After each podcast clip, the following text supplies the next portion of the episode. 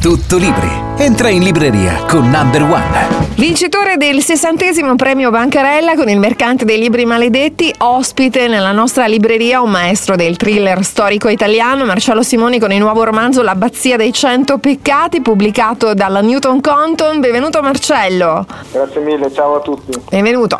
Il tuo libro io l'ho letto in vacanza, avrei voluto conoscere subito il finale, ma trattandosi di una saga ti chiederò il finale fuori onda, ovviamente. Però L'abbazia dei cento peccati è ambientato nel Medioevo, quindi siamo all'inizio del 1300, un mistero criptato in una pergamena. Ci vuoi raccontare qualcosa di più senza svelare troppo?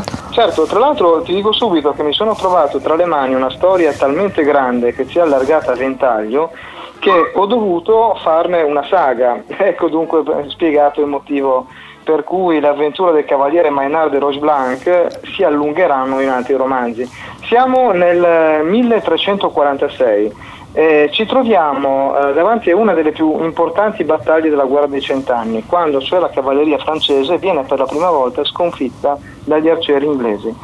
Questo evento segna la fine della cavalleria come ideale e dunque segnerà personaggi come Maynard che, cresciuto per essere guerriero, dovrà trovare un nuovo scopo della sua vita. Ed ecco perché si metterà alla ricerca del segreto che gli viene chiesto di custodire, ovvero il segreto eh, della pergamena che poi troviamo anche nella cover eh, di, questo, di questo romanzo che lo porterà fino all'abbazia di Pomposa, cioè nei luoghi dove io sono nato e cresciuto. Beh, devo dire che cardinali, abati, badesse, abbazie, principi, cavalieri, tutti i personaggi e gli ingredienti a cui hai abituato i tuoi lettori sono tutti collocati in, in un perfetto ingranaggio sempre, un ingranaggio ovviamente letterario, tutti molto appassionanti. Quindi devo dire che ti faccio davvero tanti complimenti. Ah, grazie mille. Tra l'altro sono effettivamente monaci, abbazie, monasteri sotterranei, sono gli ingredienti che servono a dare questa ambientazione gotica che è sempre alla base dei miei romanzi anche se si tratta di romanzi che sono costruiti storicamente